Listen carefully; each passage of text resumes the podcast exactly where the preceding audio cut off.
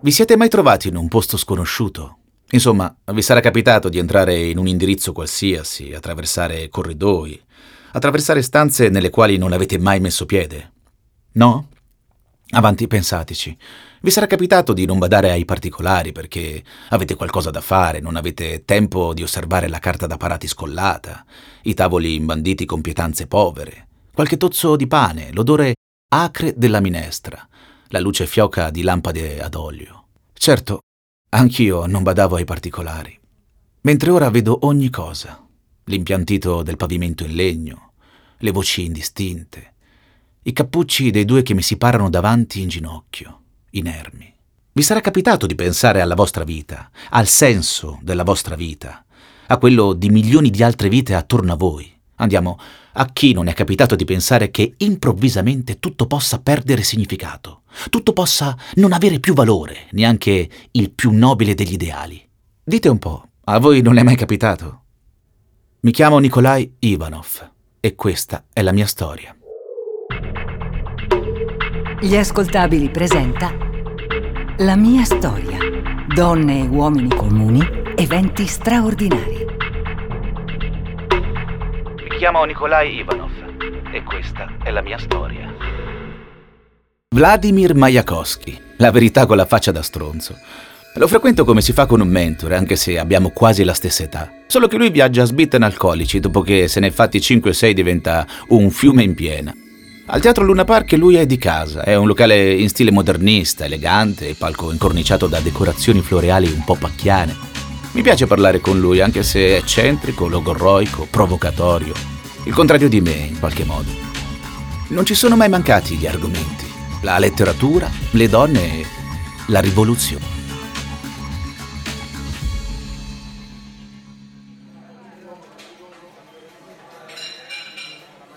La vita va presa senza sconti. La vita è godimento, struggimento, violenza e gioia.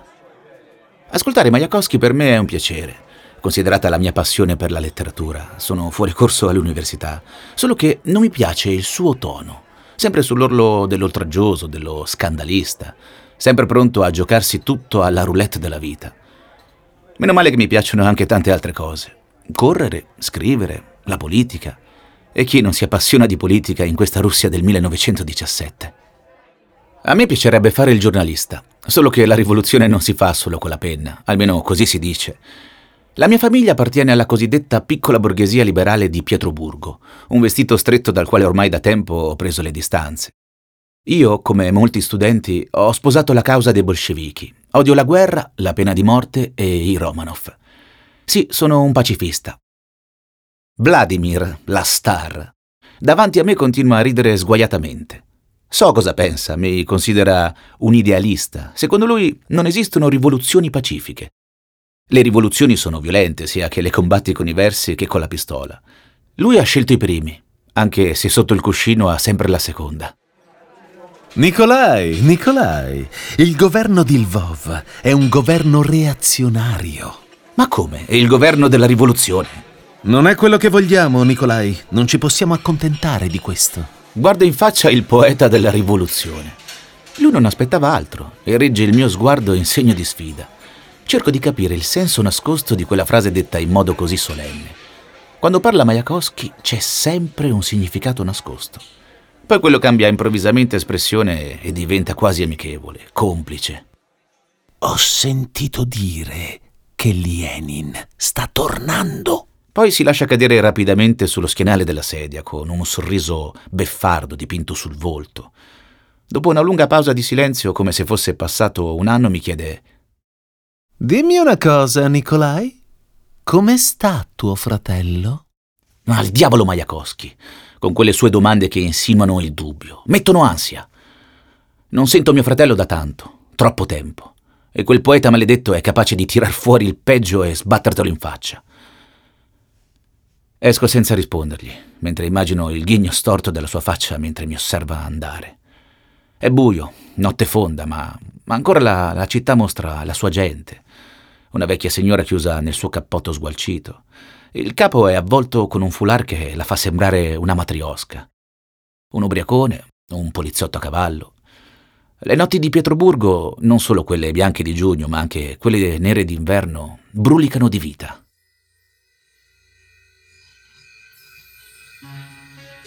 Nella mia famiglia, oltre a me ed Ermil, c'è anche Anna, la più piccola, 22 anni.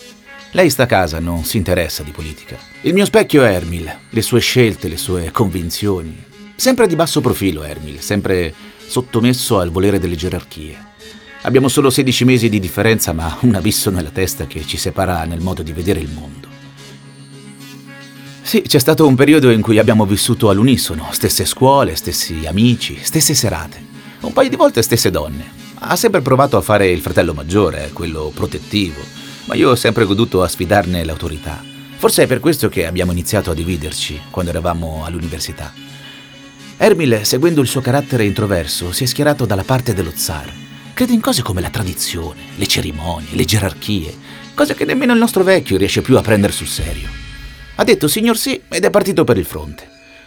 Ogni mese ci scriviamo e ogni mese lo leggo come si fa con un parente lontano, la cui eco si è perduta nei fumi della guerra maledetta. Ermile è un colonnello tra i fedelissimi di Alexei Brusilov, il nuovo generale in capo dell'esercito. Ermile mi ha scritto raggiante che Brusilov ha lanciato una poderosa offensiva contro la Germania e l'impero austro-ungarico. Il giornale Vedomosti ne parlava come dell'unico grande successo che la Russia ha ottenuto in questa stupida guerra. Credevo che Ermil potesse tornare, da vincitore, salvo, vivo, ma è ancora lì a combattere dentro una buca. Ma sì, almeno è raggiante. Uno dei tanti motivi per cui sostengo questa rivoluzione è che voglio che questa guerra finisca ed Ermile torni a casa. E ora può finire, con il ritorno di Nikolai Lenin. Lo ha detto Majakowski. La banda sul marciapiede della stazione suona la marsigliese. Sono musicisti inesperti, hanno provato tutto il pomeriggio l'internazionale ma non veniva bene. E così si sono fatti andare bene la marsigliese, che poi sempre un canto rivoluzionario è. Il 13 aprile 1917 a Pietrogrado il disgelo è quasi finito, eppure la sera fa un freddo cane. Ai bordi del binario siamo in tanti, schiacciati l'uno sull'altro, migliaia fuori dalla stazione. Poco dopo le 23, in fondo ai binari, tra la nebbia, spuntano i fari della locomotiva. Il treno piombato in arrivo da Helsinki che entra in stazione. Ogni volta che vedo un treno che arriva penso ad Ermine. L'ho visto partire con un treno, normale che mi aspetti di vederlo tornare allo stesso modo. La stazione Finlandia rimbomba di un frastuono enorme. Il convoglio si ferma, io mi metto in punta di piedi, voglio vedere. Le porte del convoglio si aprono, ma non vedo Ermil scendere. Anzi, per la verità non scende nessuno. Riconosco sulla banchina il guardiamarina Maximov. Ordina il saluto militare. Lienin. Me lo immaginavo più alto. Indossa un cappotto grigio di lana, un berretto con la visiera da operaio e credo che se lo sia appena messo in realtà perché in mano ha una più borghese coppola di feltro che infila quasi di nascosto nella borsa della moglie Nadia. Le voci che si rincorrono parlano di un viaggio, quello di Lenin che da Zurigo per sette giorni e sette notti ha attraversato la Svizzera, la Germania, la Svezia, la Finlandia e infine la Russia Sembra che anche in quei paesi abbia visto in faccia la guerra, la miseria, la rabbia. Dovrei essere contento. Lenin è tornato insieme a 26.000 bolscevichi per completare la rivoluzione. Ma non riesco a sorridere. Penso a Ermil, al fatto che sta servendo la parte sbagliata. Vorrei che fosse con me che condividesse questo sogno che si chiama rivoluzione. Vorrei che fosse qui. Mentre qualcuno consegna un mazzo di fiori a Lenin, altri gli stringono la mano, io tento di avvicinarmi. Lo raggiungo insieme alla compagna Alexandra Kolontai, rivoluzionaria, femminista, con la quale condivido la mia passione politica. Nessuno di noi due lo conosce di persona, ma Alexandra gli ha scritto diverse lettere, forse le avrà lette. Lianine le stringe la mano con un sorriso affettuoso, sembra proprio che la riconosca, poi la stringe anche a me un po' distrattamente. Il tutto dura poco, perché compagno Nikolai, presidente del Soviet, lo richiama con queste parole. Bentornato, compagno Lenin. Il compito principale oggi è la difesa della rivoluzione. E questo obiettivo richiede non la divisione, ma la capacità di serrare i ranghi. Speriamo che condividerete questo obiettivo con noi. Vedo Lenin annuire, un picchetto di operai lo preleva e sparisce dalla mia vista. Secondo me lo conduce verso il palazzo di Tauride, la sede della Duma e del Soviet. Corro in quella direzione, insieme a tantissimi altri compagni e compagne. La piazza è strapiena. Lenin esce dal palazzo, prova a parlare, ma la folla che lo acclama vuole vederlo e non ci riesce. Quello allora sale su un'auto, prima sul cofano, poi sul tetto. Ma niente, lo vogliamo più in alto. Mi viene un brivido quando lo vedo su un carro armato. Io pacifista, lui pacifista. Parla. Marinai, soldati, operai, voi siete l'avanguardia dell'esercito proletario mondiale. L'aurora della rivoluzione socialista mondiale è già spuntata. L'intera costruzione del capitalismo europeo può crollare da un momento all'altro. Viva la rivoluzione socialista mondiale! Il giorno dopo sono di nuovo con Majakowski che è passato alla vodka. Per festeggiare Lenin, continua a ripetere. Su un tovagliolo ha scritto la frase Proletari di tutto il mondo, unitevi. È la prima volta che scrive una frase non sua. È della sorella di Lenin ed è diventata la parola d'ordine della rivoluzione. Stesso tavolino, stesso caffè, solo che sono passati un po' di mesi. È giugno, notizie di Ermil nessuna. Può essere morto, magari ha disertato. Lo spererei quasi. Potrebbe entrare nella clandestinità, potrei coprirlo, aiutarlo. Ma sono pensieri inutili, non ho idea di dove sia adesso. Sul giornale il ministro Milyukov dichiara che la Russia afferma di voler mantenere gli obiettivi di guerra del governo zarista, annessioni comprese.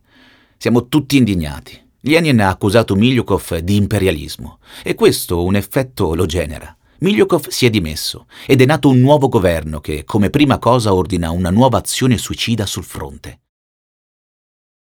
Povero Ermil, per lui non c'è un attimo di tregua. A settembre comincio a ricevere notizie di qualche crepa nella solida organizzazione militare russa. Sembra che alcuni reparti dell'esercito, mandati allo sbaraglio più che all'assalto, si sono rifiutati di combattere.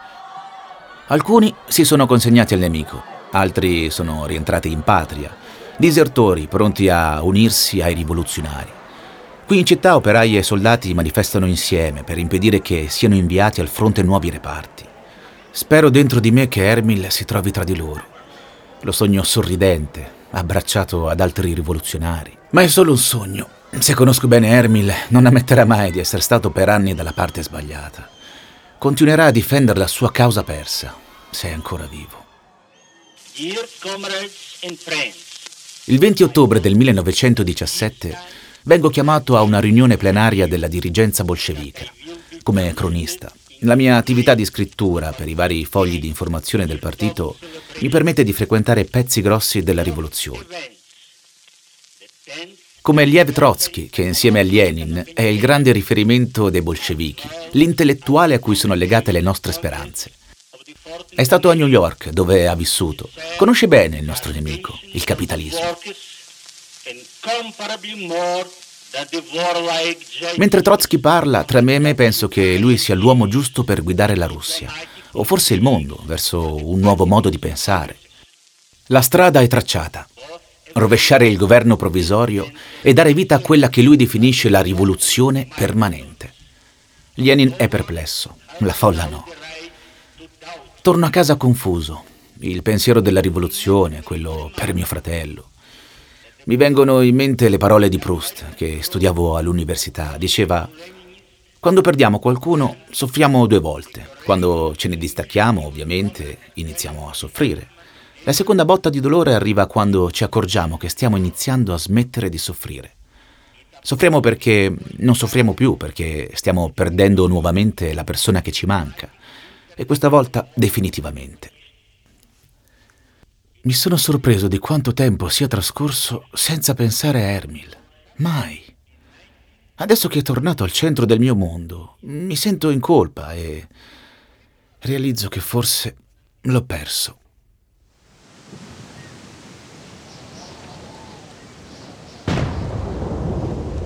L'incrociatore Aurora manda il segnale che aspettavamo. È il 24 ottobre 1917. Mi sono infilato nelle guardie rosse, voglio vivere questo momento, anche se io sono contrario alla guerra. Dopo il via libera inviato dall'Aurora, occupiamo i punti strategici della capitale. Non spariamo un solo colpo. Il giorno dopo occupiamo il palazzo d'inverno. La guarnigione militare di Pietrogrado si dichiara neutrale, si rifiuta di intervenire. La rivoluzione è compiuta. Nel giro della piazza stringo le mani dei soldati uno ad uno. Mi sembra che tutto sia così semplice. Una rivoluzione senza violenza. Alcuni di loro sono reduci dal fronte, chiedo notizie di mio fratello. Niente, nessuno sa che fine abbia fatto. Ermile è sempre di più un fantasma. Se vi dicessi che sono in un bar e che sul tavolo sono appoggiati due sbitte bollenti, con chi scommettereste che mi stia intrattenendo? Risposta esatta, Majakowski, ovvio. Brillante come sempre. Questa volta non beve, è tutto concentrato a indicarmi i passaggi chiave della rivoluzione. Uno, le fabbriche sono state consegnate alla gestione degli operai. Due, è stata abolita la proprietà privata. E tre, la pace immediata e senza condizioni. Poi mi guarda con un ghigno beffardo e mi dice: Nicolai? Noi siamo pacifisti, non è vero? Avvicina la sua bocca al mio orecchio. Allora, pacifista, preparati a combattere.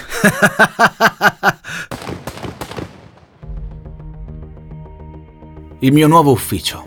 Bello, vero? Anzi, il nuovo ufficio del popolo, certo. Qui non esiste la proprietà. Almeno essere al servizio del popolo non significa che non possa fare carriera. Capo di una divisione del GRU, il direttorato principale per l'informazione. Sì, eh, si tratta dell'intelligence che deve fornire ai quadri dell'esercito le informazioni necessarie e soprattutto deve prevenire tentativi di attentati in città contro Lenin e Trotsky, che fanno spesso avanti e indietro tra Pietrogrado e Mosca.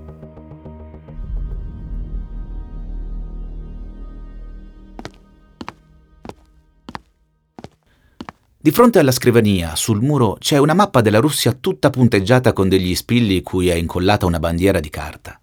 Bandierine bianche e rosse. Città come Vladivostok, Samara e Murmansk sono cadute nelle mani delle forze cosiddette bianche. Un esercito formato da piccoli proprietari espropriati, capitalisti cui abbiamo confiscato le fabbriche e truppe che sono rimaste fedeli allo zar. E non sono solo loro contro il progresso rivoluzionario. Si sono uniti soldati di altre nazioni, stati che hanno paura del contagio, della peste, che saremmo noi. La Crimea in più ha dichiarato la propria indipendenza.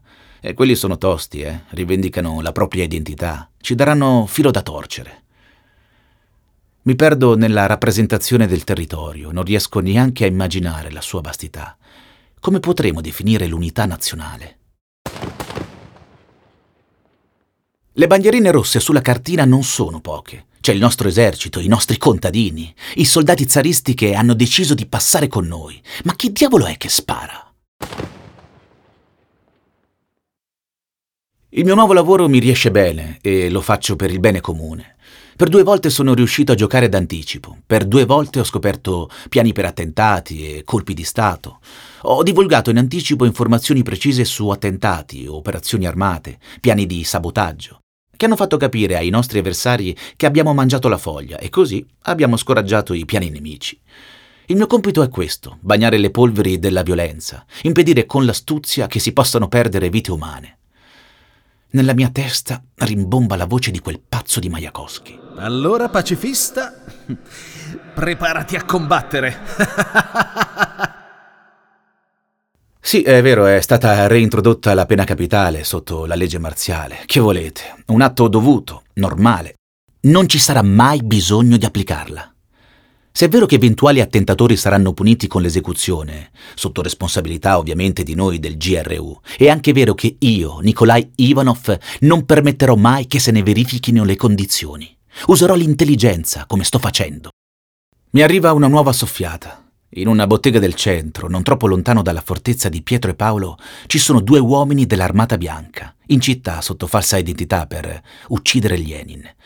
Due uomini che hanno ucciso forse quattro dei nostri a un posto di blocco. All'ingresso di Pietrogrado ne hanno preso l'identità e ne indossano i vestiti. Assassini, quindi. Ci penso bene, so che devo intervenire. subito.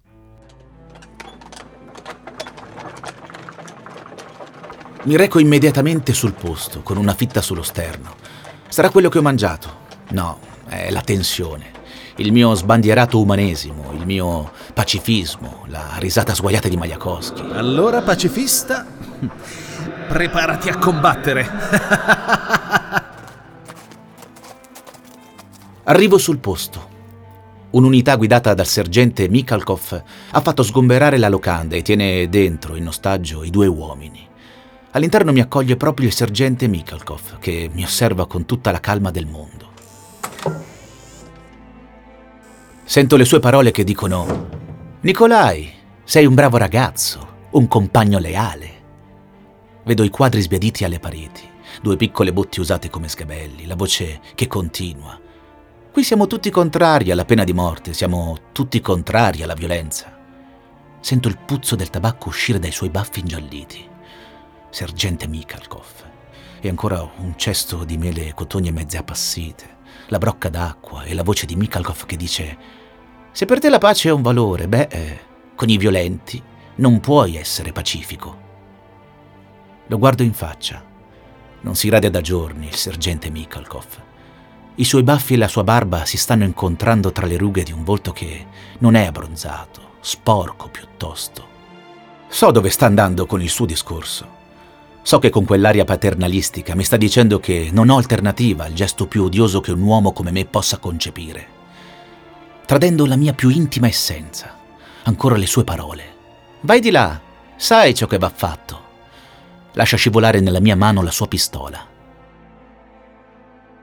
A voi non è mai capitato?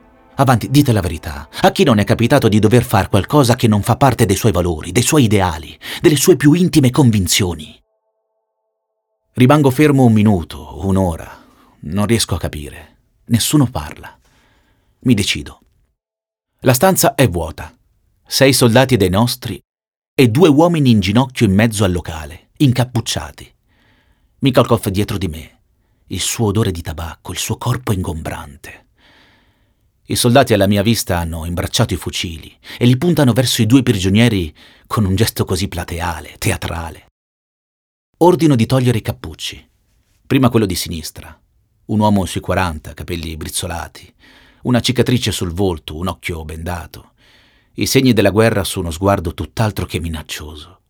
Mi osserva anche lui, in silenzio. Scoprite l'altro, dico. Il soldato risponde a quella sorda liturgia togliendo il cappuccio al secondo prigioniero. Silenzio. I nostri occhi si incontrano. Ciao Nicolai. Hermil, rispondo. Mi chiamo Nikolai Ivanov e questa è la mia storia.